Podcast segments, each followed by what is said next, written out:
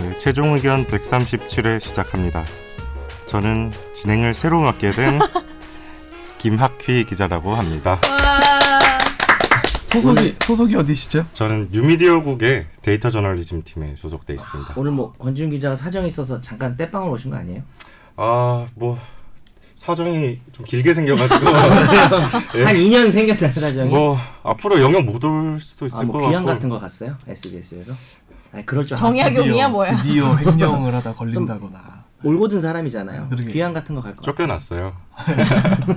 어디로 쫓겨? 어디로? 여의도로 약간 그 여의도로 예. 쫓겨. 소식을 좀 전해드려야 될 것 같아가지고 네. 지금 정치부로 인사가 나서 어, 지금 여당 출입 기자가 됐습니다. 어, 요약하자면 일주일 전에 저희한테 전화가 와서 인사가 날 것 같다. 급하게 나서 어, 너무 급해서 함께 할지 못할 것 같다. 미안하다 이런 얘기를 하시더라고요. 웃으면서 네. 너희들과 너무 이제, 좋아하면서 너희들과 이제 끝나서 나는 너무 행복하다. 음. 저는 사실 샤이 애청자였는데 아, 지금 안녕하세요를 듣고 싶었거든요.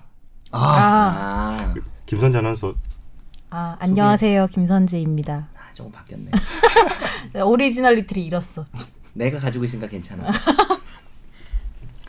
그래서 지금 사실은 시작하자마자 권지훈 기자를 전화 연결을 하려고 했는데 꼭 하고 싶은 말이 많다고 해서 어 진짜요? 음. 뭐 인사를 못했잖아요. 어, 싶은 말은 청취자들과. 많겠죠. 뭐 욕도 하고 아니, 싶고 그런 거 아니야? 얼굴도 안 뭐 보고. 엽기적인 그녀처럼 I believe 이러면서 선재는 뭘 좋아해요? 뭐 이런 거 얘기해 주잖아요.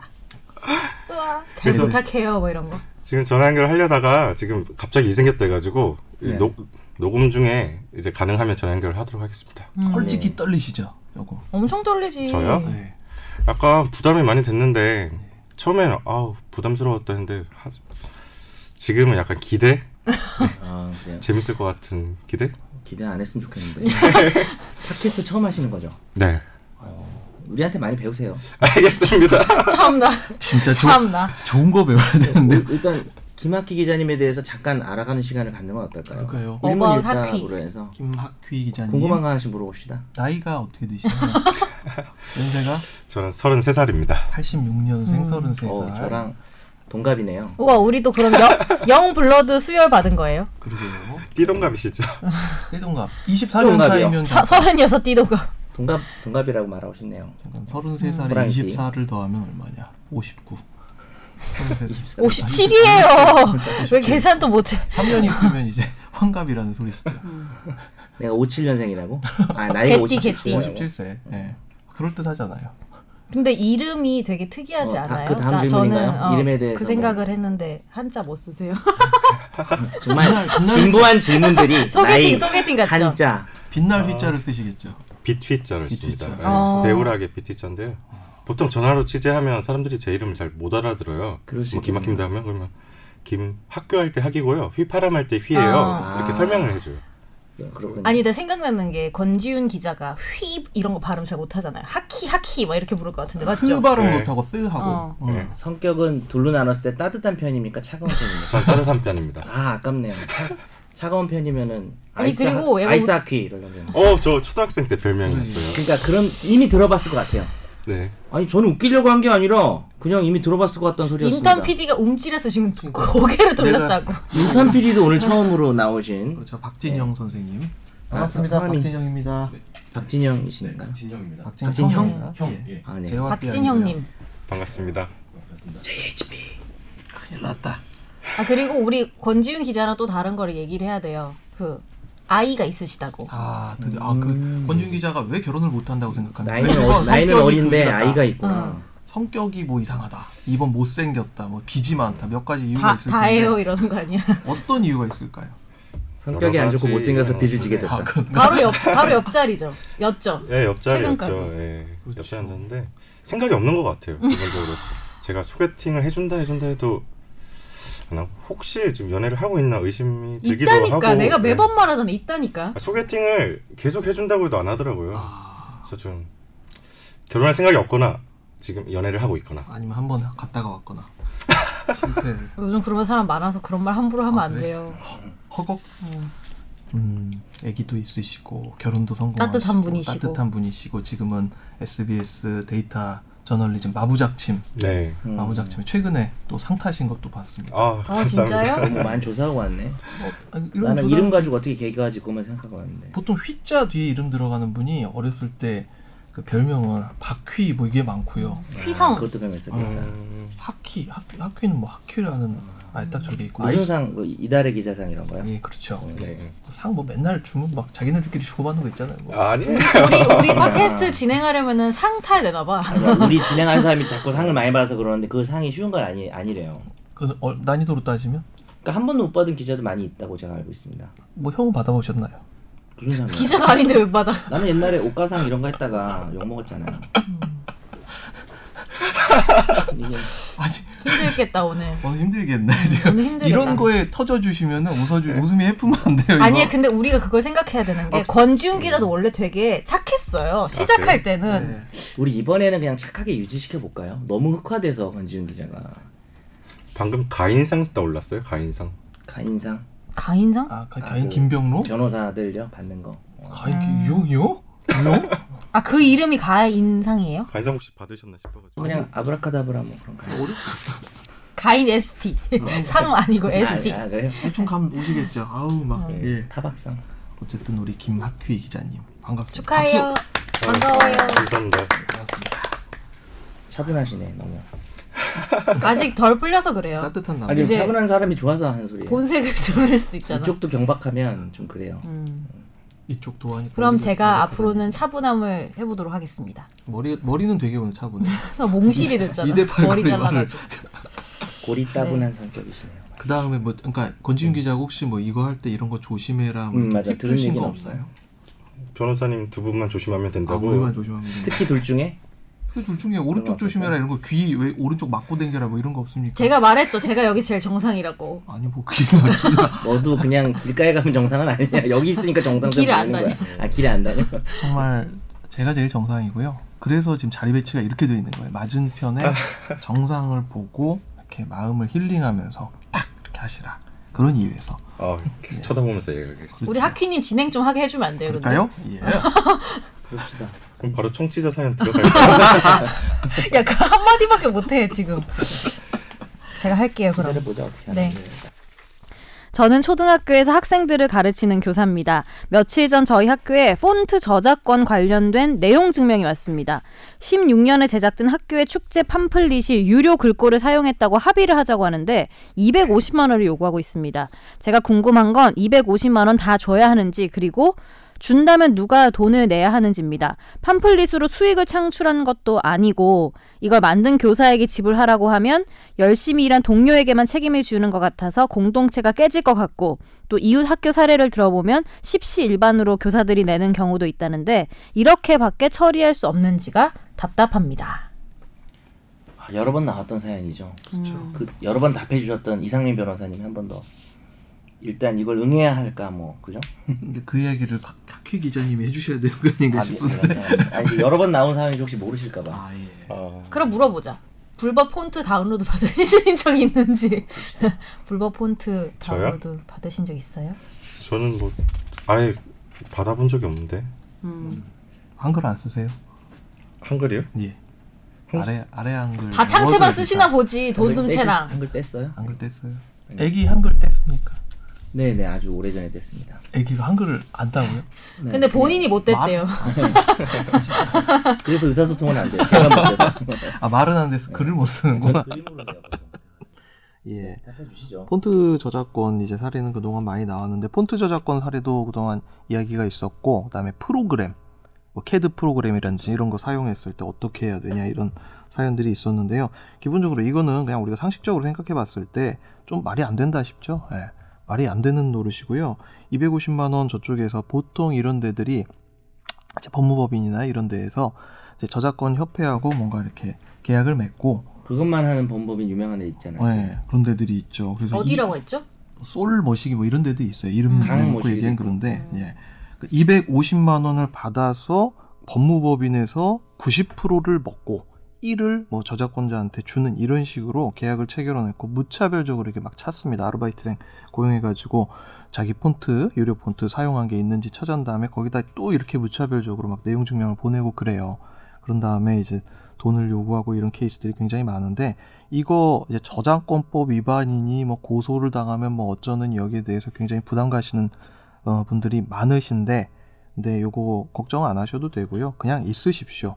내용 증명이 오고 만약 저쪽에서 어떤 대응을 한다 했을 때 뭐 고소를 한다 하면 이거는 각하처분될 확률이 무지하게 높고요. 각하처분은 실체적 어떤 처분을 하지 않고 그냥 단계에서 처음에 이제 걸러내버리는 그런 처분이고 그리고 실제로 이게 만약 뭐 민사소송을 제기한다라고 했을 때에도 이 250만 원이란 액수는 터무니없는 액수로 판명될 확- 확률이 높으니까 저는 이런 일이 있으면은 그냥 쌩 하시라고 권장을 합니다. 그러면은 만약에 수익을 창출했으면 어떻게 돼요? 수익을 창출했으면 거기에 따른 손해배상을 해주는 건 맞는데 지금 이 보통 이런 게 그냥 자기 홈페이지 블로그에다가 뭐 이렇게 캡처해가지고 박아놓고 그런 사례들이 되게 작거든요. 그러니까 폰트 저작권을 침해했는지 여부도 불분명하고 그리고 그 폰트 저작권 가지고 뭔가 이렇게 장난질을 치라고 저작권법이 있는 건 아니잖아요. 근데 그 장난질을 치는 게 명백한 이런 케이스는 경찰 검찰에서도 안 받아줍니다. 그러니까 그런 위협에 쫄지 마십시오. 이거 굉장히 양아치들. 게다가 이거 뭐 학교 축제 팜플릿이면은 뭐 영리성이 너무 없죠. 그래서 상관없을 것 같습니다. 뭐 저희 회사에서도 폰트 다 정해진 것만 쓰거든요. 음. 그래서 저희는 되게 민감하더라고요. 이를테면 뉴미디어에 올라가는 비디오 머그라든지 음, 그렇지. 그런 데는 폰트가 상당히 많이 들어가거든요. 중요하죠. 예. 또 자막이 그건 딱 계약된 폰트 아니면 우리 회사에서 개발한 폰트만 쓰고는 있어요. 어, 아, 직접 하는구나. 개발도 하시나요? 저 SBS 서체가 있어요. 아 왠지 그거 본 것 같다 이렇게 맑은 기막귀체 뭐 이런 거 하는 거. 따뜻한 학교 한솔 선제체 뭐 이런 거 하는 거. 어, 정확한 명칭 기억이 안 나는데 SBS 무슨 체가 있어요. 근데 그 비디오 머그 글자 그 채가 되게 예쁘던데 비디오 머그 그 글자 네, 있잖아요. 그거 괜찮아요. 그게 되게 예쁘던데. 사과. 사각 사각 느낌 음, 나는. 로고 말씀하시는 어, 거. 로고에 약간 있는 머그컵 글자지. 같은 건가? 아닌가? 그거 말고. 응, 아니고 미안하다. 그렇습니다. 음, 여하튼 걱정 너무 하지 마십시오. 이거 이런 거 가지고 장난치는 데들한테 돈 이거 십시일반으로 줘야 될 필요도 없고요. 그럴 그러려고 저작권법이 있는 것도 아니니까요. 네. 다음 사연 볼까요? 제가 볼까요? 네. 간을 좀 보세요. 그렇지. 네. 오늘은 힘들 수 있어. 마냥 기다릴 수 없어서 음. 저희가 형이 회사에서 야근 후 상사와 저녁을 먹고 돌아가는 길에 넘어져서 다리를 다쳤습니다. 복합 골절로 수술 수술 후 두 달 병원에 입원했고 당연히 산재 처리가 될 줄 알았는데 회사에서는 해줄 수 없다고 하네요. 검색해 보니 상사와 야근 후에 상사가 법인카드로 식사비를 결제했다면 업무 시간으로 인정되고 통상적인 경로로 출퇴근 중이었다면 그 시간도 인정되는 것 같은데 이 회사에선 사고 당시 상사가 식사비를 결제한 카드가 지급된 법인카드가 아니라서 업무 시간 중 사고로 인정할 수 없다고 하는데요. 회사 측 주장에 일리가 있는 건지, 그리고 산재를 인정해주지 않는 경우 회사를 상대로 다툴 수 있는 방법이 뭐가 있을지, 마지막으로 회사들이 치사해 보이는 이유를 들어가면서 직원들에게 산재 처리를 안 해주려는 이유가 뭘까요? 재직 중인 회사를 상대로 소송을 걸 수는 없다는 형을 보니까 이해도 가면서 답답하기도 하고 마음이 무겁습니다. 이래서 법은 너무 멀리 있다는 걸까요? 법은 멀리 있죠. 예, 가깝지 않죠. 법은 멀고 험한 것입니다. 의요? 아니 저기 법원에서 마지막 퇴근할 때 노래 나오잖아요. 아시는구나. 법은 어렵지 아, 법조에- 않아요. 어, 얼마 계셨어요? 아, 전 2015년에 있었어요. 아, 험난하던 시절에 계셨군요. 어, 권지윤 기자가 대법원, 네. 대검, 저는 이제 중앙지법, 뭐 예, 고법까지. 예. 어. 생각해 보면 그 권지윤 기자가 어, 법조에 있던 그 시기가 굉장히 험난한 일들이 넘쳐나던 딱그 MB 정권, 박근혜 정권의 그 희- 음. 희한한 판결들도 나오고 이러던 시기인데 와 그때 또 서울 중앙 중앙에서 또 서초동에서 또 험난한 짬밥 드셨겠군요. 전복 뭐 저- 예, 요새 지금 나오는 그 이슈들 보면 약간 반성도 되고 그래요. 음. 권지윤 기자도 말했지만 내가 그때 있을 때 그, 이런 일들이 있었다니 정말 몰랐거든요. 음. 저 근데 완전 관련 없는 질문인데 해도 돼요? 권지훈 기자가 법조에서 나오고 나서 살이 엄청 빠졌잖아요. 법조 있, 있을 때 살 많이 찌셨고 지금은 어떤지 나 건강 상태를 체크하고 싶어. 음, 일찍 죽을 거예요. 예. 누구요? 아. 권지윤 기자. 권지훈 기자가 네. 법조 있을 때 살이 엄청 98kg였죠. 예, 그렇죠. 네. 쪘다가 그냥 부서만 옮겼는데 엄청 빠졌잖아요. 본인도 네. 그랬는지 궁금해가지고. 음, 아, 그때 저는 안 술 얼마 그랬어요. 드셨어요 그때는? 그때는 한 주 4일 정도, 4일, 5일? 예. 그, 그때도 먹고 지금도 네. 15년이면 부상을 완전 먹는 것 신혼 때 같아요. 아니에요? 그때 결혼하셨다 하지 않았어요? 어, 15년 6월에 결혼했어요. 음. 법조 에 있을 때. 근데 그때도 그렇게 술 드시고 왜 술 많이 먹었어. 그 와중에 어. 또 또 또 이렇게 하셔갖고 또 이렇게 애기도 뭘 해? 뭘 해? 우리가 생각하는 그거 아, 아름다운 저 또 네. 하셔가지고 또 애기도 낳으시고 애기 성별이 어떻게 돼요? 어 남자예요. 아, 남자. 일단 이 청취자는 관심이 없는 거죠. 아, 어, 아, 네. 청취자- 죄송합니다. 아, 네, 죄송합니다. 형- 형님께 죄송합니다. 예. 얘기를 좀 해야 될 것 같아서. 그래서 아 뭐 제가 얘기를 할까요? 예. 네. 회식 자리에서 사고가 나기도 하고 퇴근길에 사고가 나기도 하는데 이게 뭐 직장 상사랑 야근하고 돌아가는 길도 당연히 산재가 될 수가 있고요. 여러 가지 기준을 좀 보기는 해야 되는데 어디 좀 이상하다. 내가 갑자기 말 끊고 진지한 얘기하니까. 어쨌든 너무 그 산으로 간 것 같아서 이 업무와 관련성이 있는 회식이었는가. 그러니까 뭐 회사에서 공식적으로 주최했느냐 그리고 법인카드로 결제했는지 사실 중요한 기준이 되긴 합니다. 근데 어, 이 내용만 가지고는 된다 안 된다고 지금 단정하기는 좀 어려운데요. 어, 상사하고 둘이 야근을 하고 그냥 저녁을 가볍게 먹고 이제 돌아가는 길이라고 하면은 이게 법인카드로 결제가 되지 않았을 때는 뭐 조금 어려울 수도 있을 것 같아요. 예. 어, 근데 이제 어, 여러 가지 대법원 그동안 판례들을 보면은 술자리에서도 상사가 권하지 않았는데 혼자 너무 과음하다가 뭐 다쳤다 이런 경우도 산재가 안 되고 하니까 여러 가지 사정을 구체적으로 따져봐야 될 것 같긴 합니다. 법인카드가 유일한 기준은 아니기 때문에 예, 따져봐야 될 것 같습니다. 그 법인 음. 법인 카드가 중요하다는 건 어떤 포인트세요? 그러니까 그 사업주가 비용을 지출했냐라는 거죠. 그 업무의 회식 일환으로. 자리에. 예. 법인카드를 긁으면 사업주가 비용을 제, 지출하고 그러면 주관한 게 되잖아요. 그 자리를. 어, 그러면 이제 그거는 어, 뭡니까? 그 아무래도 업무의 연장으로 볼 수 있겠죠. 예. 회사의 관리 감독하에 있는 상황에서 이러한 이제 재난 상황이 발생을 했는지 아닌지를 이제 중요한 기준으로 보기 때문에 그럼 주말에 회사 상사랑 이 후배랑 개인적으로 음. 그냥 친해가지고 뭐 그건 뭐. 낚시를 가는데 법인카드를 써. 왜냐면 그런 법인카드도 있잖아요. 그러니까 실질이 중요한 어, 것 같아요. 어, 어. 뭐 중요한 질문이 그럴 때는 오히려 아니고 또 반대로 회사 공식 행사인데 뭐 법인 카드를 안 가져와서 뭐 개인 카드를 일단 긁었다 뭐 그런 건 당연히 음. 산재가 되겠죠 그런 건 그러니까 그 포인트가 카드가 뭐냐가 중요한 건 그렇게 아니라는 중요한 것 거죠. 같진 않아요 여러 가지 기준이 있어서 그리고 산재 처리 안 해주려는 이유는 우리가 저, 저 교통사고 나갖고 저 보험 사고 보험 처리를 하면 보험 처리 막 안 하려고 하는 경우도 있잖아요. 왜 안 하겠습니까? 보험금 오르니까. 그렇죠. 보험금이 오르죠. 그리고 더하기 회사가 산재 먹고 이러면요. 정부 뭐 지원금이나 이런 보조금 받고 이런 데 있어서 제한 사유 생겨요. 그래서 뭐 가, 가령 뭐 지금 뭐 청년 일자리 관련해서 여러 가지 정부 지원금 나오고 이러잖아요. 그런 거 지원도 못 하고 음. 그런 이제 불이익을 입게 됩니다. 네. 가장 가장 전형적인 사례가 회사 공식 회식인데 끝나고 그냥 아쉬운 사람들 있잖아요. 야 우리끼리 좀 더 삼차, 먹자. 삼차. 요건 또 인정 안 됐어요. 아. 그래가지고 공식성이 중요하기 때문에 정치자분은 조금 안타까우시긴 한데 산재가 되지 않을 가능성이 조금 더 음, 크지 않나라는 어. 왜냐면 야근하고 그냥 밥 먹자 이래가지고 먹고 가는 거고 법인카드로 긁- 긁지 않았다면 조금 어려울 수도 있을 것 같은데 변호사하고 좀 상담을 해보시는 게 좋을 것 같아요. 어떻게 근데 넘어졌길래 다리를 골절? 음, 그러게요. 네. 와 근데 옛날에 저 서울 서 아니, 용산역 거기 광장 보면은 엄청나게 저 계단 높은 거 있잖아요. 거기서 술 먹고 이제 떨어지는 걸 본 적이 있거든요. 진짜? 음. 굴르더라고요. 위에서부터 아래까지요? 음. 네, 한 절반 정도 이렇게 내려오다 삐끗하고 거기서 막 구르는데 근데 되게 안 다치게 되게 예쁘게 굴렀어요. 음. 아 체조 선수처럼 술 드시고 굴렀는데 끝나고 짠 이렇게 맨 아래 칸. 잘 구르시더라고요. 많이 다친 게 아닌 것 같을 때는 그냥 못 본 척하는 게 더 도와주는 부끄럽기 때문에 형도 제가 그래서 못 본 척 하잖아요. 그냥 존재 자체를 그때 오래 누워 있었어. 이렇게. 네 다음 사연 넘어갈까요? 왜 진행해요? 내가 오늘 약간 왜 조급한데? 진행해요? 아, 아니 이게 조금 이게 웬일이에요?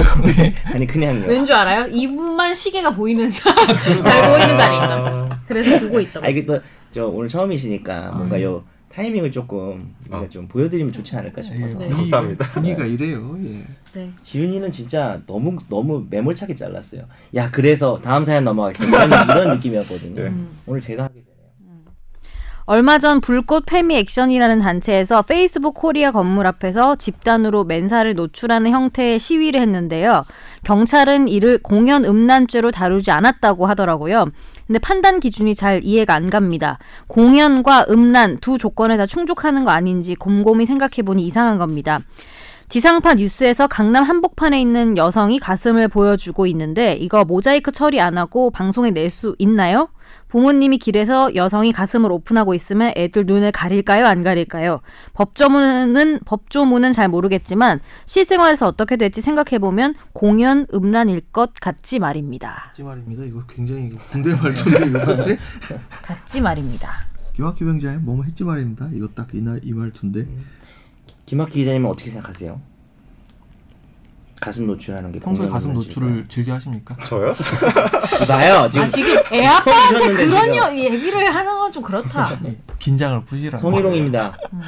예? 아니 본인이 아니 괜찮아요. 기분 형은 나쁘지 않았어요. 네 본인이 괜찮대요. 형은 주로 노출 가슴이 좋아하시니까. 그 영혼일 수도 있잖아요. 어떤 하- 그렇지 하죠. 아 좋아. 어, 심장 노출이 지금 심장 노출 더 싫어 그게. 아이언맨이야? 자, 어떠, 네, 어쨌든 어떻게 생각하세요? 네. 어떻게 생각하세요? 이건 경찰이 공연 음란죄 안 하겠다고 얘기를 했었잖아요. 예. 네, 그래서 뭐 음란 행위가 아니라는 거 아닌가요? 그렇죠. 근데 그냥 뭐 법적인 지식을 떠나서 어떻게 생각하세요? 저는 괜찮다고 생각했어요. 아. 그 좀 고민이 됐었는데 네, 괜찮다는 그런 아, 괜찮다. 뜻은 아니고 아, 예, 그런 뜻은 너무 아니고 괜찮다 뭐 이런 건 아니죠? 아마 이번 네. 그 이 시위를 통해서 이런 이슈에 대해서 이제 사람들이 알게 됐다는 것 자체가 저는 약간 긍정적이라고 생각을 했는데요. 우리의 몸은 뭐 음란물이 아니다 뭐 이런 취지였죠. 네. 어, 그런 의미에서 음. 아니 근데 약간은 약간은 근데 저는 막 그거에 옳고 이번에 한 거의 옳고 그름보다도 사실은 예를 들면은 그게 한 끗 차이잖아요. 솔직히 내가 음란할 목적으로 하는 거랑 시위라는 게 어떻게 보면 딱 그 현상만 놓고 보면 딱 그냥 이미지만 놓고 보면 똑같잖아요. 솔직히 말해서. 근데 어떤 건 예를 들면은 뭐 되고 어떤 건 뭐 아트고 어떤 건 아니고 막 이런 걸 평가하는 기준이 그런 식으로 판단하면 좀 모호할 것 같다는 생각이 들어. 요 케이스 음, 당연히- 바이 당연히 케이스. 모호한 것 같아요. 사회가 바뀌면서도 바뀌는 음. 것 같고 생방송 중에 만약에 뭐 여성 출연자가 갑자기 가슴 노출 뭐 이러면서 해가지고 방송 사고라고 하겠죠 누구나 네. 그죠? 뭐 모든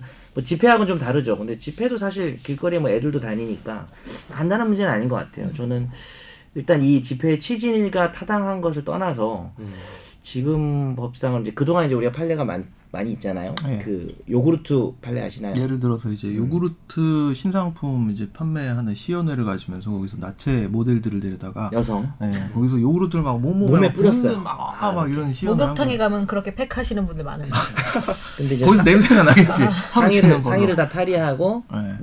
뭐뭐소뭐 팬티만 입었나 뭐 하여튼 그런 네. 식으로 했죠. 음. 그게 어떻게 됐었죠? 공연 음란죄 그건 인정을 한 사례인데 저 같은 경우에는 인정했거든요. 이제 네. 요거는 공연 음- 음란죄로 뭐 기준을 댄다면 인정될 수 있다고 보긴 하거든요. 음. 근데 기본적으로 경찰이나 검찰 입장에서 이 사건에 손 대고 싶나요? 안 하겠다 이렇게 하는 거구나. 네. 네, 약간 그런 것 같아요. 법리적으로는 돼요. 사실 뭐 요구르트는 상업 목적이라서 음란죄다. 그건 말이 안 돼요. 그건 상업 목적을 고려하면 안 되고 뭐 뭐 영업의 자유가 있는 거니까 시위의 자유가 있는 것처럼. 음. 근데 이제 어디까지 노출하는가와 어디서 어떤 취지에서 노출하느냐가 좀 다를 것 같긴 한데 네.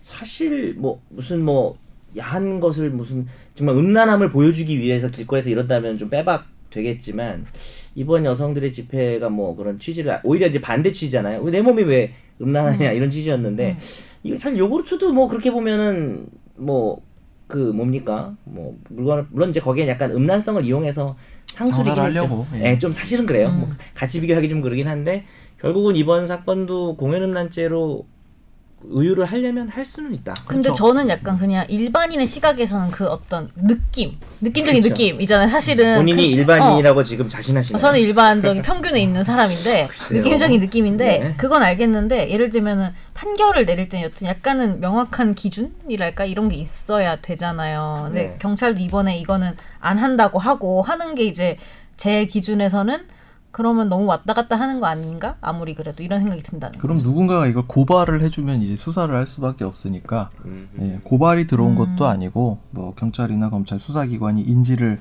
인지 수사를 하겠다고 지금 하고 있는 상황도 아니고 막말로 그 이후에 아무도 관심을 안 가지는 사안이에요. 수사기관에서 이거 처벌해 무슨 뭐 실적이 있고 실익이 있겠습니까? 그러니까 신경 안 쓰는 거죠.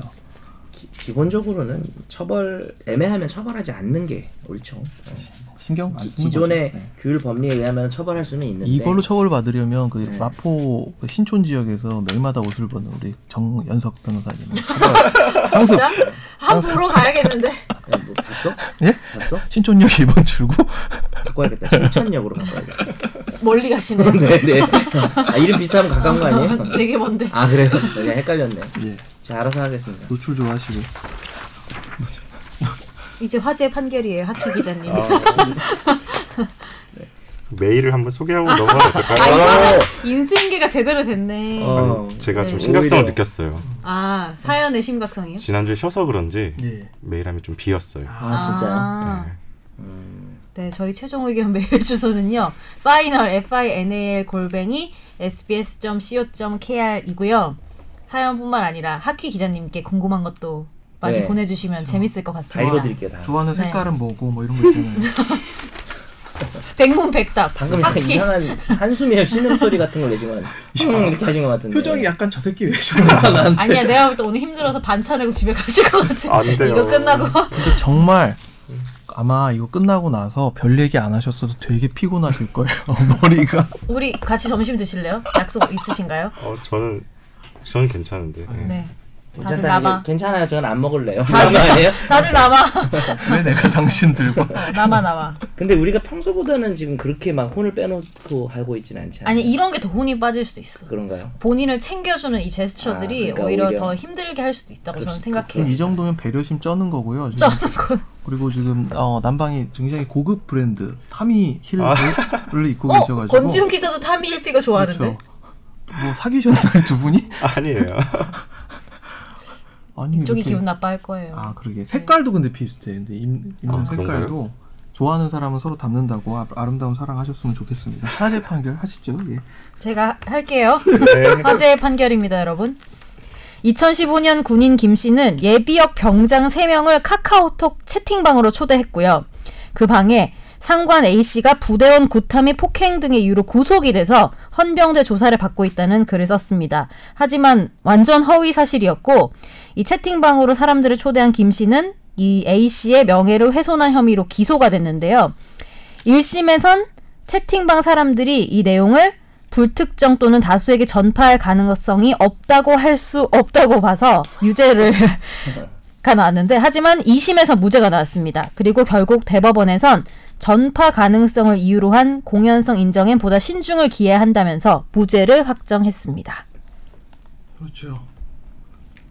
왜 아무도 안 받아요? 공연성 빨리 받아. 일단 그러니까 보통 나 기자님 끝났잖아요. 받으셔야 되는데 어. 명예훼손이나 모욕의 이제 요건 보통 세 가지 얘기하는데 그 중에 제일 중요한 요건 이제 공연성 얘기를 하거든요. 공연성은 불특정 또는 다수가 예, 알수 네. 불특정 있는 또는 한- 다수죠. 네. 예, 불특정 또는 다수가 이제 어떠한 뭐 허위 사실이든 뭐 모욕적인 표현이든 알 수 있는 상황 이런 걸 의미를 하는데 자 1대1로 뭔가 이야기를 한다 하더라도 그 이야기를 들은 상대방이 남한테 알려줄 가능성이 있으면 그러니까 예를 들어서 이 기자분한테 뭔가 허위 사실을 제보한다 이런 식으로 해서 그 이야기를 들은 사람이 이거를 딴 데 가서 퍼뜨리고 다닐 가능성이 있으면 이것도 처벌받아야 된다라고 하는 게 이제 대법원의 전파 가능성 이론이라는 논리고 굉장히 비판을 많이 받고 있습니다. 음. 그러니까 한 사람한테 얘기했는데 이건 특정 1인인데 그러니까 1대1로 어디 저 대화방에서 서로 대화한 거 옛날에 네이버 무슨 어디 채팅 1대1 메시지 있잖아요. 그렇게 대화한 거에도 전파 가능성 있다고 하면서 처벌을 한 사례가 있거든요. 좀 빡빡하게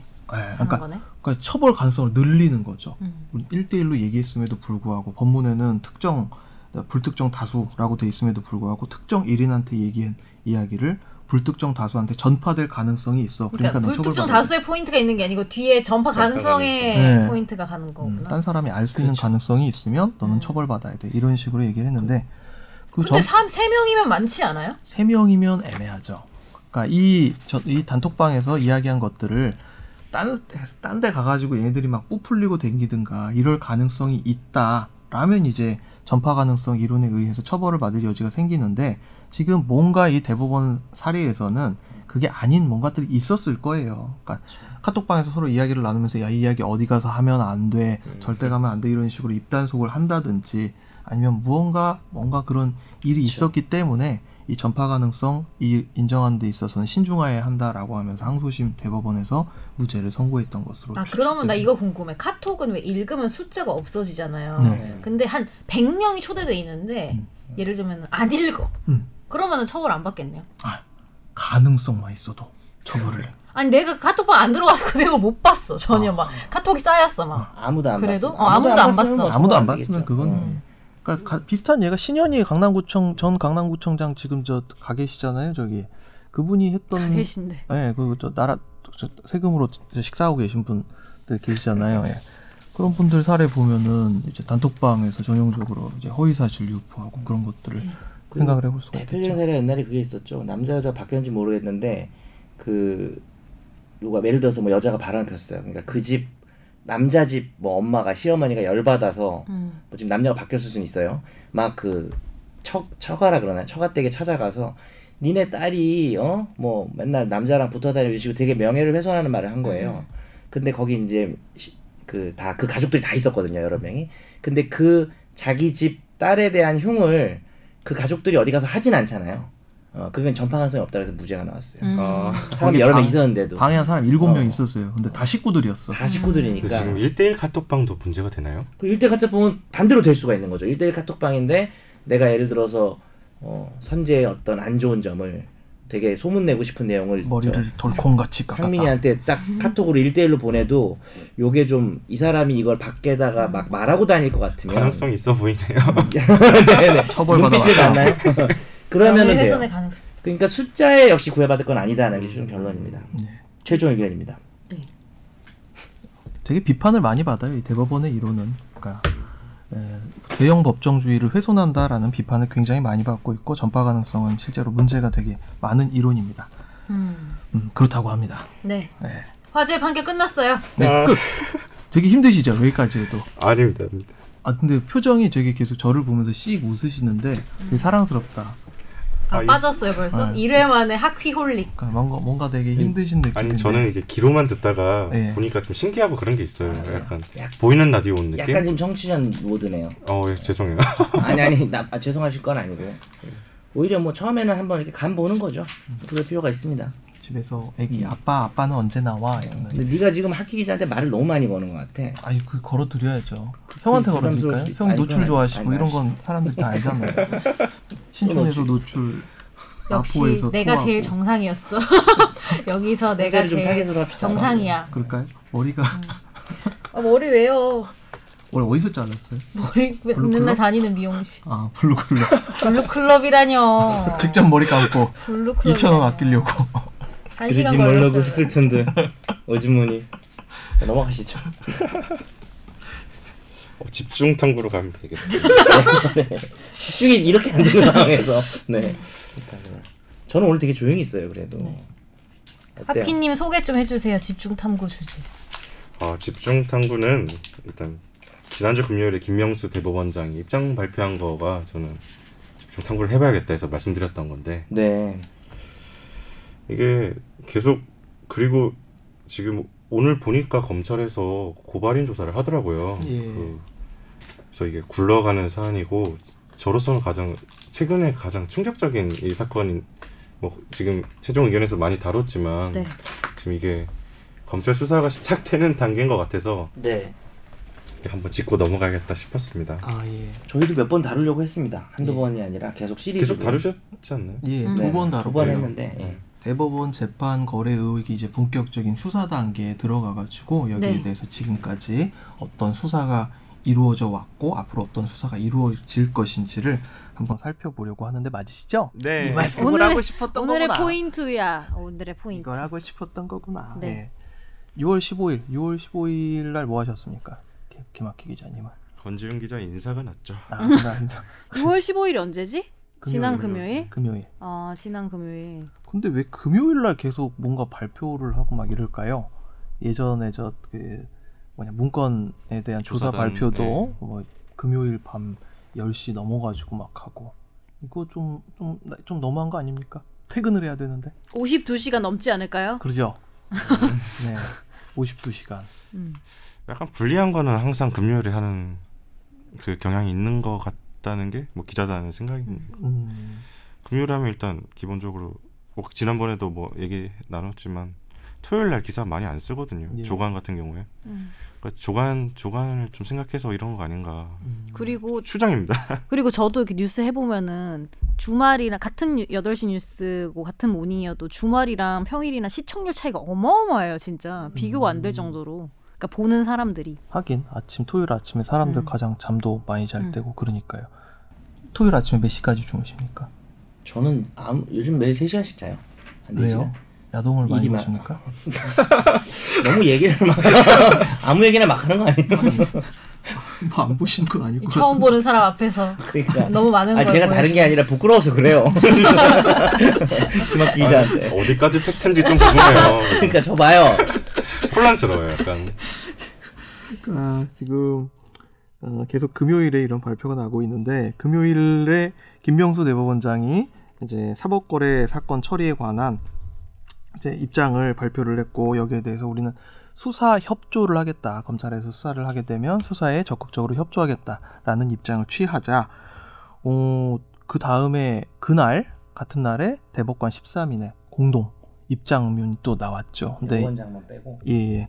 근데 이제 대법 이 입장문이 재판거래 의혹은 완전히 근거 없는 것이고 우리가 이런 식으로밖에 입장문을 발표할 수 없는 부분을 양해해달라라는 취지의 이야기였거든요. 근데 이렇게 다 같이 그 의견 일치를 봐서 낼 빨리 낼 수 있는 거를 왜 이렇게 6월 15일에서야 냈나 하는 생각이 저는 근데 들었습니다. 우리만 해도 네 명, 세 명 뭐 이렇게 있으면 같이 밥 먹으려 해도 스케줄 잡기가 쉽지 않잖아요. 아 스케줄을 잡느라 예. 스케줄을 6월 15일로 잡으시느라 근데 대법관들은 또 외국에 나가는 일정이나 뭐 이런 음. 것들이 많기 때문에 진짜 13명이 같은 의견일까요?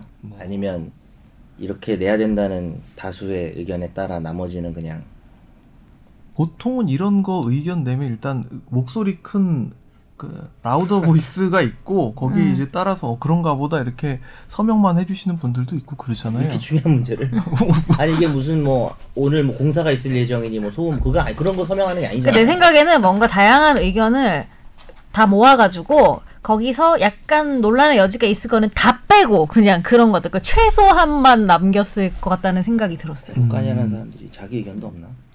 예전에 똑같이 의견이? 저 기자님은 저 네. 이렇게 인터뷰나 이런 거 하실 때 지금 대법관 된 분들 그리고 그 당시에 대법관 하셨던 분들 만나 보셨을 거잖아요. 어, 지금 있는 분들은 제가 잘 몰라요. 아 예. 그럼 예전에 그렇게 대법관 분들하고 이야기를 해보셨을 때 느낌이 어떠시던가요? 아, 대법관들을 만났을 때요? 대법관이나 법원 행정처나 이렇게 있을 때 저 같은 경우에 이제 굉장히 음. 그분들이 어, 이런 말씀드리면 좀 뭐한데 꼰대 느낌이 이렇게 있거든요. 네. 음, 저는 그 법원 나갈 때 임종원 차장이라든지 예. 뭐 지금 대법관 추천되신 분들 중에 판사분들 계시잖아요. 예. 그 뭐 술자리 이런 기회가 있어서 봤었는데 어, 상당히 뭐 약간 어, 꼰대 같은 느낌이 드는 분들이 한, 한 7, 80 나머지 2, 30%는 어 그냥 다 포기 그 아니, 그 포기한 판사 있잖아요. 승포대? 네. 예, 예. 승포. 그런 느낌 드시는 분들도 계셨어요, 솔직히. 아. 음. 어. 음, 그래서 난 저런 분들 잘 됐으면 좋겠다 생각을 했었죠. 근데 또 그분들이 기자분을 만나가지고 법조 출입 기자분을 만나서 이야기를 할 때는 그분들도 입을 이제 좀 가리면서 그치, 하잖아요. 그치. 음. 예. 자기 속내를 막 다 드러내놓고. 술을 많이 있는. 먹으면 되죠. 더 매겨. 아 그러게요. 근데 보통 이제 그분들이 이제 특히 공보판사나 이런 분들이 기자분들을 만날 때에는 어떤 목적성이 있어갖고 만나는 경우들도 많잖아요. 상고법원 그때 할 때 한창 상고법원 이제 좋은 예, 분위기를 만들기 위해서 그때 엄청 만나고 댕겼다고 하던데. 어, 저도 사실은 그 2015년 6월 달에 결혼을 했는데요. 네. 그 제가 결혼한다고 인사를 다닐 거 아니에요. 아, 뭐 예를 들면 처- 제가 친하던 분이나 이렇게 음. 청첩장 주면 네. 약간 그냥 편, 평소 형 동생 하던 음. 사장님들은 뭐 축하해 하고 나- 바, 바쁘니까 나가 네. 이거잖아요. 약간 좀 자리 있으신 분들은 예, 예. 청첩장 하나 돌리는데 한 시간 걸렸어요. 아 거기서 상고법원 얘기를 남의 듣고 결혼에 짱 받으러 왔는데 그때가 골든 타임이었잖아요. 6월 그러게 아, 맞네. 지금 아, 생각해 보면 맞네. 음. 딱 그때. 그래서 아 김 기자 결혼 축하하네. 근데 음. 상고법원은 왜 필요한지 알아? 갑자기 갑자기 그래서 저는 진짜 그때 일주일 정도 돌리면서 상고법원 얘기를 약간 세뇌 비슷하게. 와. 오, 그래서 아, 진짜? 나는 그 저희 정신적 지주는 지윤이 형이잖아요. 예. 네. 지윤이 형 권지윤 기자한테 가서 막 얘기를 하면 그때 그 취재 파일이 탄생했잖아요. 아그 취재 아. 파일이 상고법원 그거 취재 아, 그- 파일. 그거랑 별개긴 한데 네. 이거 한개는 없는데 예, 그 즈음에 음. 음, 참고로 들으시는 분들도 권지윤 기자가 2015년도에 작성한 취재 파일 중에 상고법원 관련해서 굉장히 장문의 취재 파일이 있습니다. 그거는 정말 읽어볼 만한 가치가 무궁무궁한 기사예요. 제목이 욕망의, 욕망의 대법원. 음. 대법원. 네, 맞아요. 그분들은 축의금 많이 냈나요? 상고법원 얘기를 오래 들어줬으면은 축의금 많이 내야 될 거 아니야. 근데 그건 좀 그렇다. 남이 그거 이거 돌릴 때 사실 이거 빨리 하고 다, 다음 가 가갖고 또 이제 음. 인사드리고 해야 되는데 한 시간을 붙잡고 했던 얘기 또 하고 있으면은 아니 그래서 그 13인의 대법관들의 입장이 음. 뭐였어요? 그렇죠. 국민 여러분들께 송구스럽게 생각한다. 근데 재판의 본질을 훼손하는 재판거래 의혹에 대해서 우리는 근거 없는 의혹임을 명, 분명히 밝히고 이와 관련해서 국민들에게 소- 혼란을 주는 일이 더 이상 계속되어서는 안 된다는 깊은 우려를 표시한다. 그리고 결국에는 이 특정 사건에 대해서 대법원에서 뭐 의도한 방향으로 판결이 선고되도록 영향을 미치려 한다는 것은 있을 수가 없는 일이다. 이런 식으로 이야기를 하셨거든요. 이건 워딩을 그대로 갖고 온 건데 결국에는 사람들이 이 이제 13인의 의견 표명을 보고 결국 이거는 안 하느니만 못한 의견 표명이 아니겠느냐. 근데 저는 이 말이 모르겠어요. 제가 약간 말을 다루는 직업이라서 예민하게 받아들이는 건지 모르겠는데 평생 이런 글을 써오신 분들일 거 아니에요. 근데 뭐 어떠한 의혹도 있을 수 없다라고 얘기를 하면 되는데 왜 어떠한 의혹도 있을 수 없다는데 견해가 일치됐다라는 표현을 쓰는지 그게 견해의 포인 부분이 아니잖아요. 견해할 게 있으면 있고 없으면 없는 그리고 건데. 이건 견해 입장이 아닌데 사실관계 음. 판단 문제. 약간 그래서 좀 왜 이렇게 말하지 싶긴 하더라고요. 저는. 견해라는 건 원래 나뉘는 건데. 그러게요. 그 나뉠 수, 나뉘었나 봐요. 얘기 과정에서 어, 내 생각에 뭔가 나뉘었어 여기서. 누가 설득을 하셨나 봐. 어. 근데 저는 마치 이거 보면서 뭔 무슨 약간 생각이 들었냐면 저 그 사귀다가 바람 펴놓고 이제 걸릴 것 같으니까 너 나 못 믿어? 어. 어떻게 네가 나를 못 둘이 믿을 수 더 있지? 화낸다? 그렇지 그런 일은 있을 수가 없는 어. 거야. 네가 생각하는 그런 일은 있을 수가 없어. 네가 그랬나 보지. 뭔가 이런 식의 아. 약간 뉘앙스가 풍겨나. 제발 그냥 저린 순- 건가요? 네, 순수히 제 생각입니다. 음. 저도 재발절이었다는 느낌 좀 계속 드는데 음. 입장문 마지막 보면 예. 그냥 대법관 일동이라고 아 써놨어요. 예. 그렇죠. 대법관 일동이라 써놨는데 이게 진짜 일동일까 첫 번째 궁금증이었고 그날 그렇게 그, 그 타이밍이 그때 이게 낼 필요가 있었을까 저는 안 내는 게 낫지 않았을까 음. 싶은 생각도 들었어요. 예. 그리고 나서 바로 이제 나오는 기사들이 대법관과 다른 대법관들의 뭐 의견이 지금 서로 배치가 돼서 뭐 싸운다 뭐 어쩌고 저쩌고 이런 기사들이 나오죠.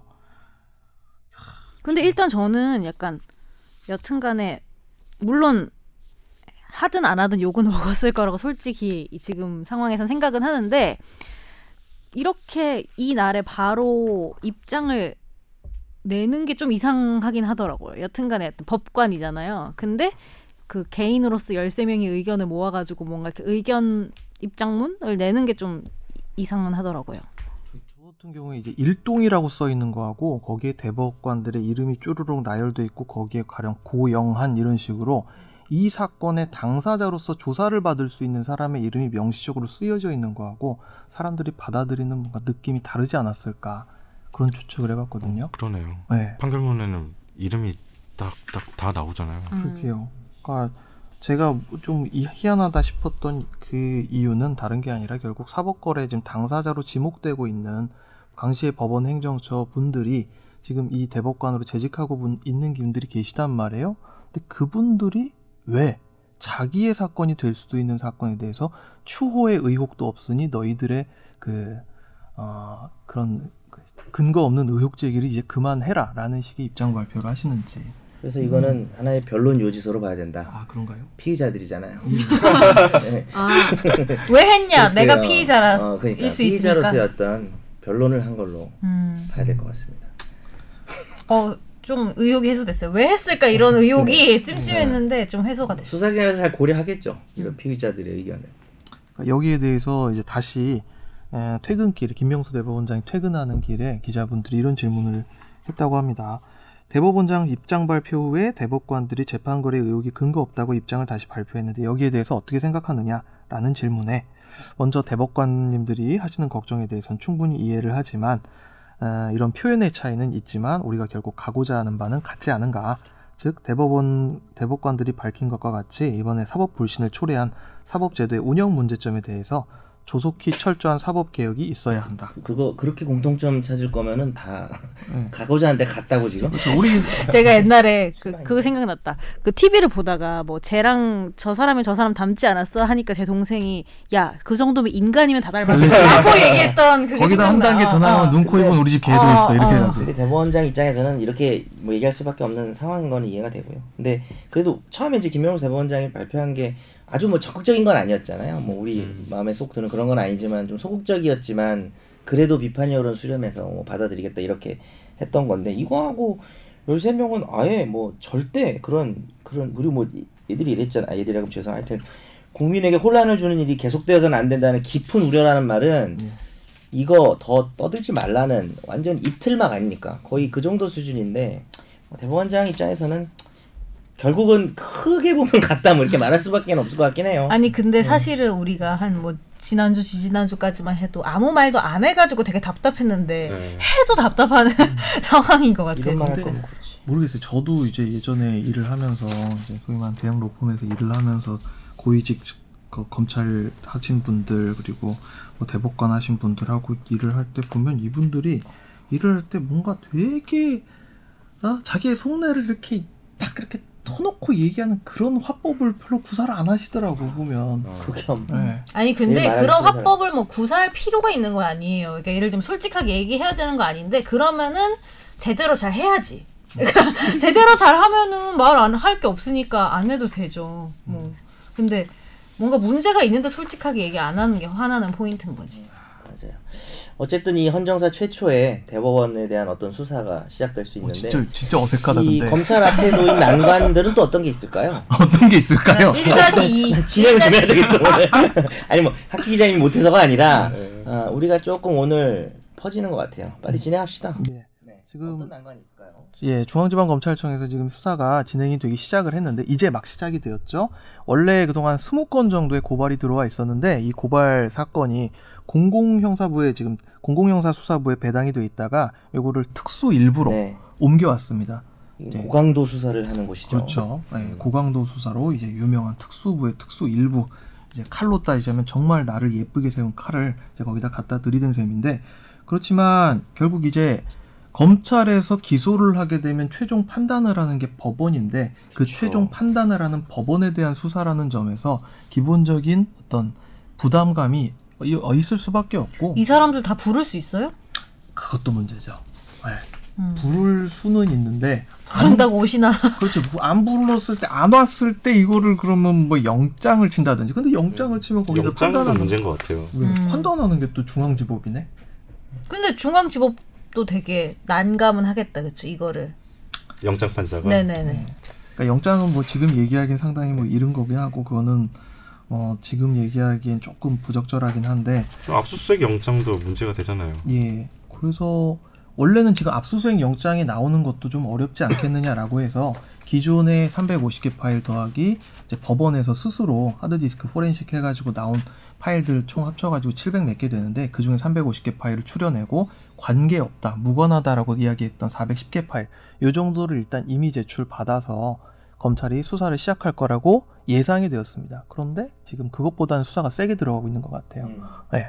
하드디스크 전체를 우리가 보겠다. 포렌식도 새로 하겠다라는 입장을 제시를 했죠. 음. 근데 그러면 그거 최대한 사람을 안 부르는 선에서 하겠다는 건가요? 부르는 건 굉장히 부담스럽기 음. 때문에 일단 기초 조사, 사전 조사를 최대한 해놓고 완벽하게 해놓고 그렇죠. 부를 때 부르더라도 문건이 일단 하드디스크를 뒤지면 뭐가 좀 나올 수 있는 상황이니까 그리고 지금 공개가 된 90개 문건만 해도 지금 여파가 사실 어마어마한데 나머지 문건들 보면은 뭔가 지금 하여튼 봐서는 안 될 뭔가 판도라의 상자가 확 열릴 것 같아요.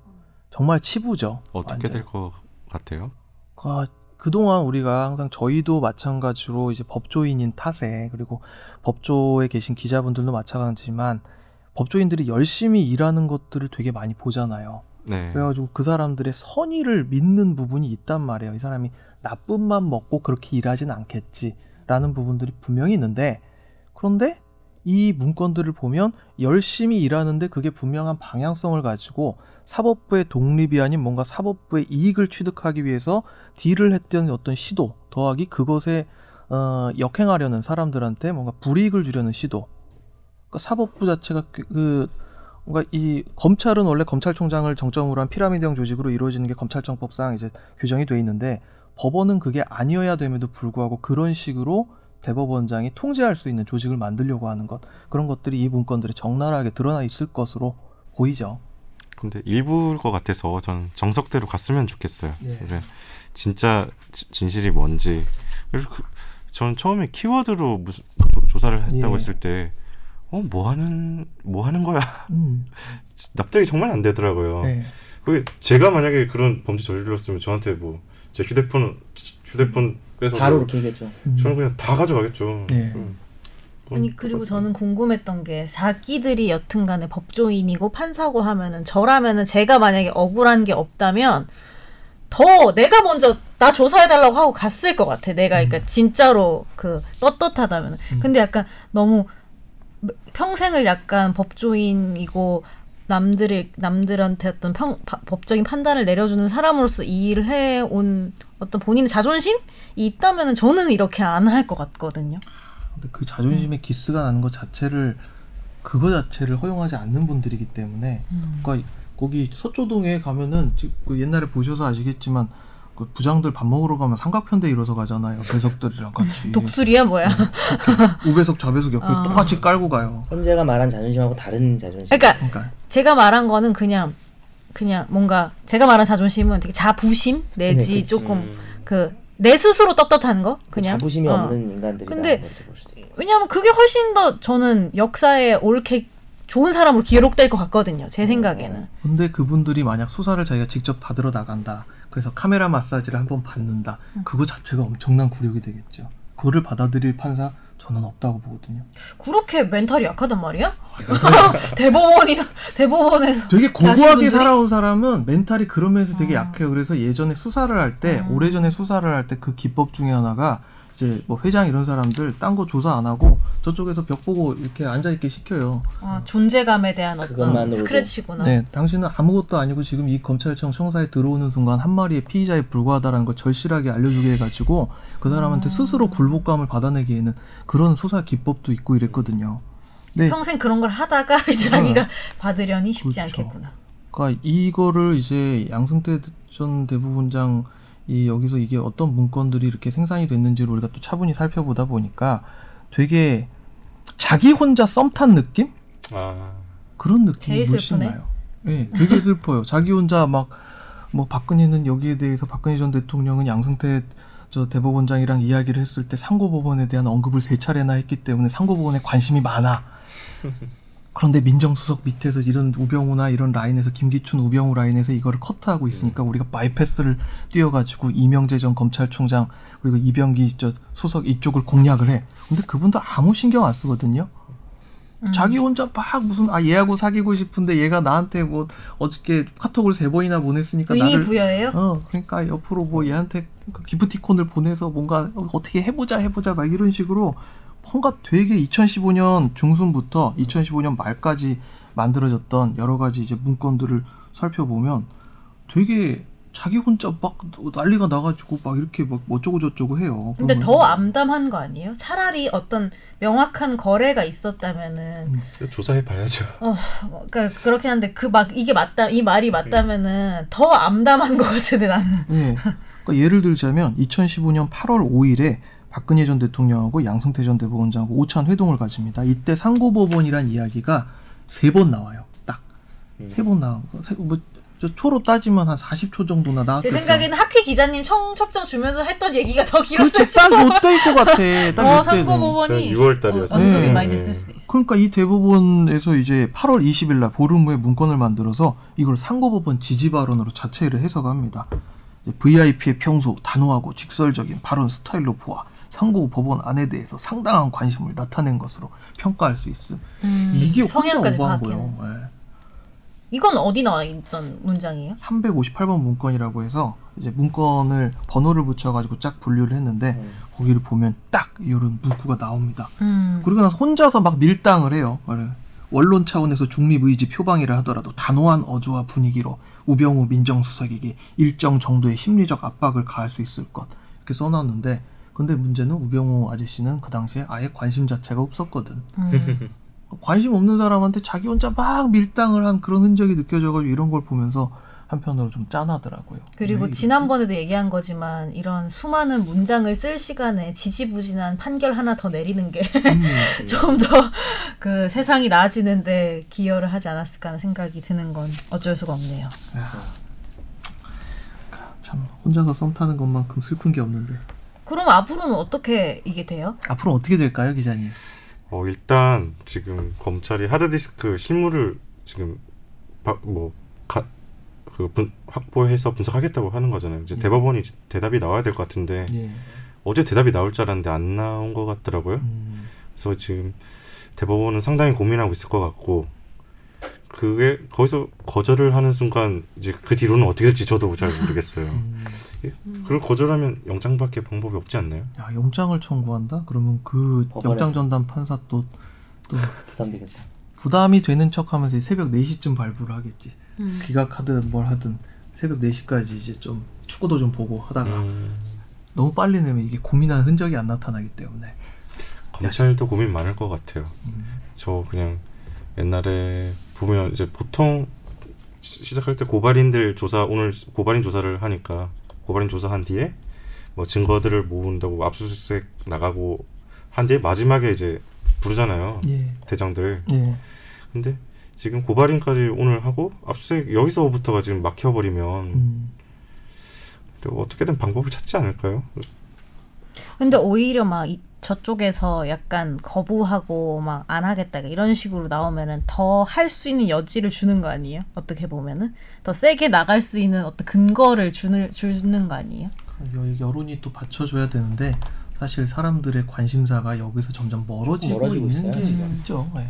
음, 내가 법률가라서 그런지 모르겠는데 지난번에도 비슷한 얘기했지만 하여튼 다 썩어도 남아 있어야 되는 데가 법원이라고 생각하거든요. 저는 그 아까 말했지만 법원이 썩었다 이 안에 거래가 있어서 그 정상적이고 독립된 형태로 판결이 나온 게 아니라고 한다면 그거는 다 무너지는 거라고 저는 생각을 해요. 그래서 사법부에 이런 우- 의혹이 있다는 거는 어떤 방식으로든 이번에 해소하지 않고 이렇게 넘어간다면은 그럼 대한변협에서도 무슨 대한변협이냐 서울변협에서 성명서 발표를 하고 그랬는데 그냥 요즘은 관심이 없는 것 같아요. 아니, 축구에서 그리고 그런 것 같아요. 축구도 축구인데 내가 봤을 때는 그 두 변호사님들이 어떤 법조인이고 다 어쨌든 간에 좀 가깝잖아요. 근데 그래서 아, 그 느끼지만- 대법원이 이러면 안 되는데 싶지만 사실은 댓글 같은 거 보고 하잖아요. 사실은 놀랍지 않다는 사람도 많아요. 생각보다. 그러니까 뭐 원래 걔네가 그런 그렇지 놈들이다. 네. 뭐라고 오히려 이미 기대라는 뭐 게 검세, 판세라고 없어서 하니까. 어, 어차피 기대가 없는데 그래 쟤네 했던 거 보면은 뭐 아니, 근데 이상하지 않다. 커플은 그러진 않, 않았다 안 해왔다. 그러니까 그 정도까지는 아니지만 네. 내 말은 법조인이 봤을 때랑 일반인이 봤을 때 그렇기 때문에 관심도 그래서 점점 원래 떨어지는 관심도 없다고? 것도 있을 거예요 그렇죠. 분명히. 근데 또 우리 어르신 세대 한 단계만 위, 한 스무 살 위만 올라가도 옛날에 다 뭐 법원 가도 급행료 있고 막 뭐 등기 처리 업무할 음. 때 만 원짜리 껴서 주면 뭐 먼저 해준다는 그런 시절을 다 겪으신 분들이니까. 아니 그리고 지금도 뭐 판사라고 하면 판사님 판사님 하는 건 맞잖아요. 사실은 지금도. 음.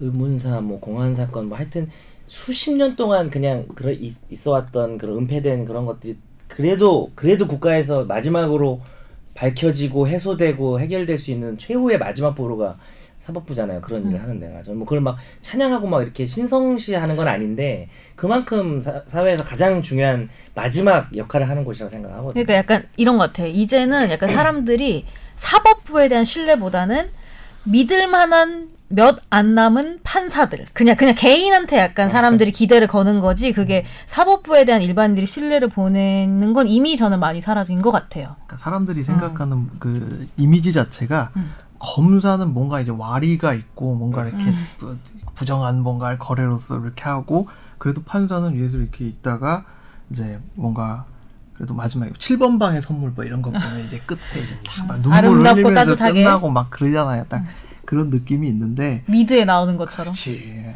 땅땅땅 이제 그죠 땅땅땅 치면서 이렇게 사람들이 오열하면서 끝나는 그런 느낌이 있는데 그 느낌조차도 이제 변화될 수 있다 그런 음. 느낌? 그래서 사법부는 진짜 말씀하신 것처럼 최고의 보루라고 저도 생각을 하는데 담배 한 보루. 그 정도. 전자담배 두 보루.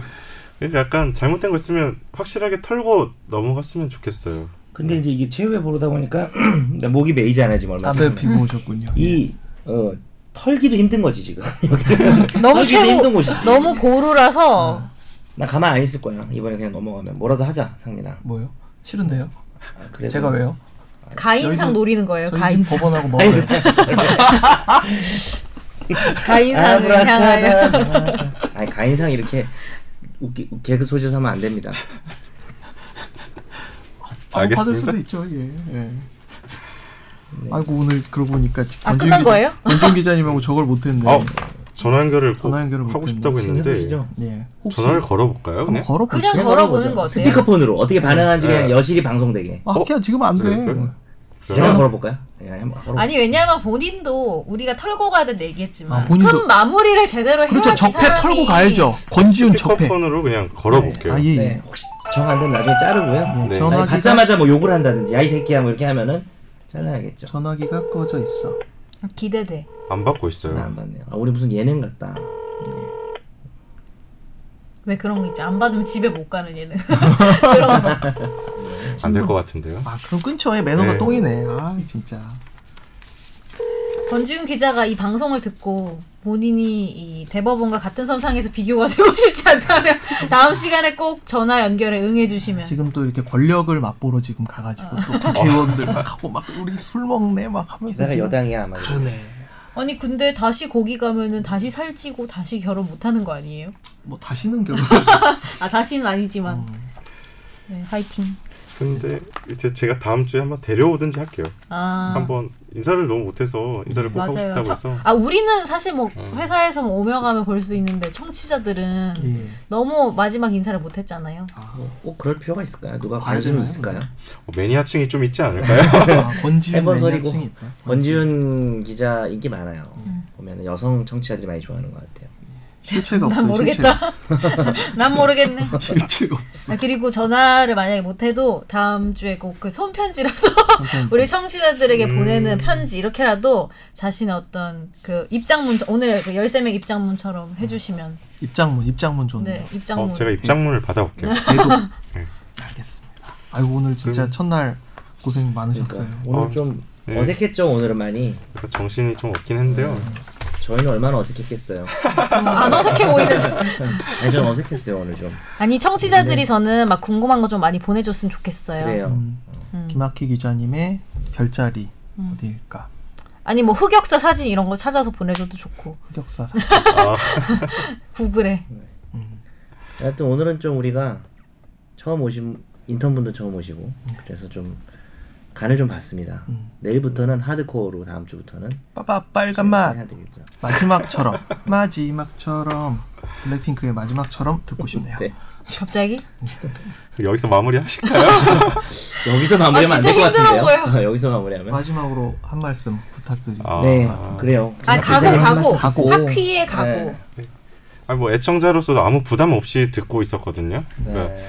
뭐정 변호사님 뭐 드립도 저는 제 저한테 맞았어요. 이런. 아 그래서- 이런 옆에서 들어봐 아, 그거 이런. 아, 한 시간 내내 들어봐. 드립이 제일 좋아. 저는 혼자 막 많이 저- 웃었어요. 많이 웃었거든요. 네. 오늘 제가 좀할걸 가만히 있었네요. 좀 해주시지. 그래서 성대모사는 별로였나요? 요즘 새로 준비하고 있는 거 있는데. 어떤 거요? 누구인가?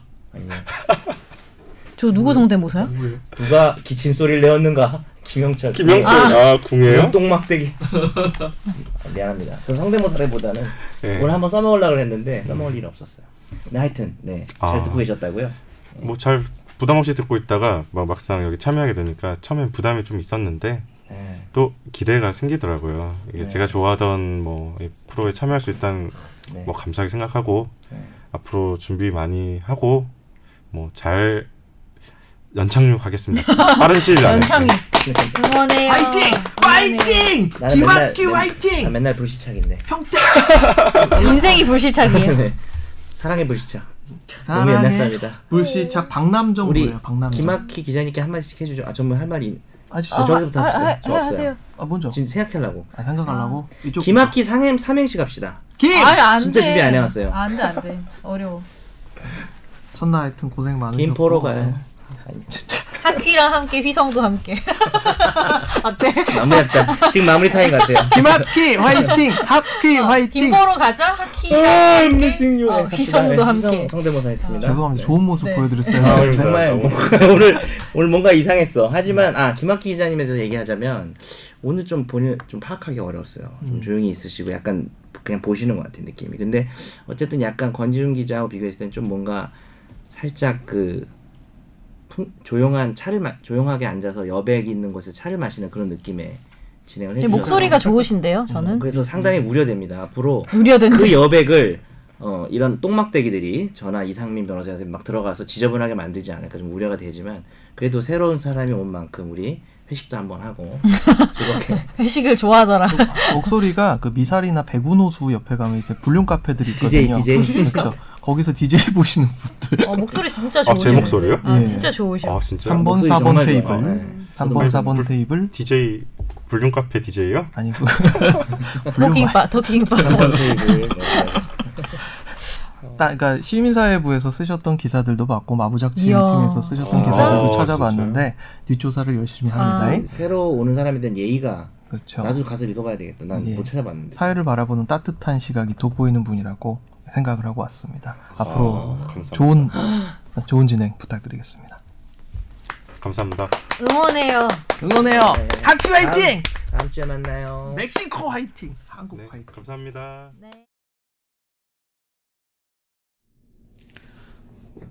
아, 아.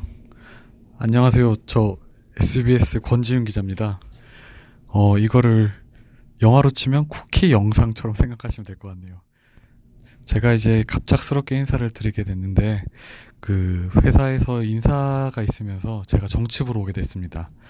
그동안 한 2년 7개월 정도 제가 최종 의견을 진행해서 상당히 아쉬움이 큽니다. 지금 이렇게 얘기하는 것도 사실은 국회 기자실에 있는 오디오 부스에서 제가 이렇게 앉아서 쪼그리고 앉아서 이렇게 녹음을 하고 있는데요. 어, 마지막 인사는 꼭 드려야 될 것 같아서 이렇게 인사를 드립니다.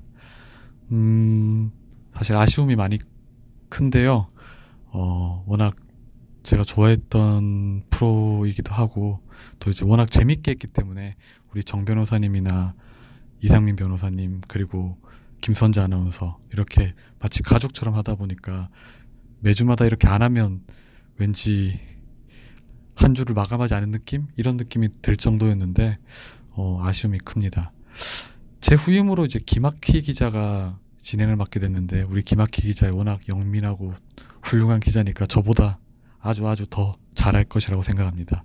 우리 청취자분들도 어, 최종 의견 더 많이 사랑해 주시고요. 음, 친구들한테 두 명 이상 정도? 한테 꼭 우리 최종 의견 많이 알려주세요. 어, 정말 지금까지 함께 할 수 있어서 대단히 영광이었고요. 어, 기회가 되면 제가 또 한번 출연할 수 있는 영광이 있다면 꼭 해보고 싶습니다. 여러분 그동안 정말 정말 정말 정말 아주 감사드렸습니다. 전 이제 저의 위치에서 최선을 다해서 열심히 기사를 쓰며 일하도록, 일하도록 하겠습니다. 여러분 안녕히 계세요. 안녕.